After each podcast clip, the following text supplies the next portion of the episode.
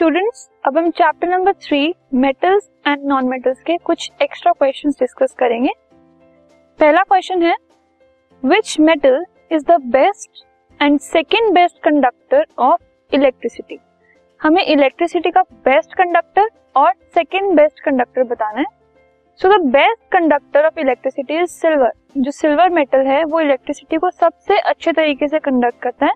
और उसके बाद जो सेकेंड बेस्ट कंडक्टर है इलेक्ट्रिसिटी का, वो है कॉपर मतलब सिल्वर और कॉपर मेटल्स ऐसे हैं जिनके अंदर से जो इलेक्ट्रिसिटी है वो बहुत इजीली पास हो सकती है. सिल्वर में सबसे ज़्यादा इजीली एंड उसके बाद कॉपर में. This podcast is brought you by hub hopper शिक्षा अभियान अगर आपको ये पॉडकास्ट पसंद आया तो प्लीज़ लाइक शेयर और सब्सक्राइब करें और वीडियो क्लासेस के लिए शिक्षा अभियान के यूट्यूब चैनल पर जाएँ।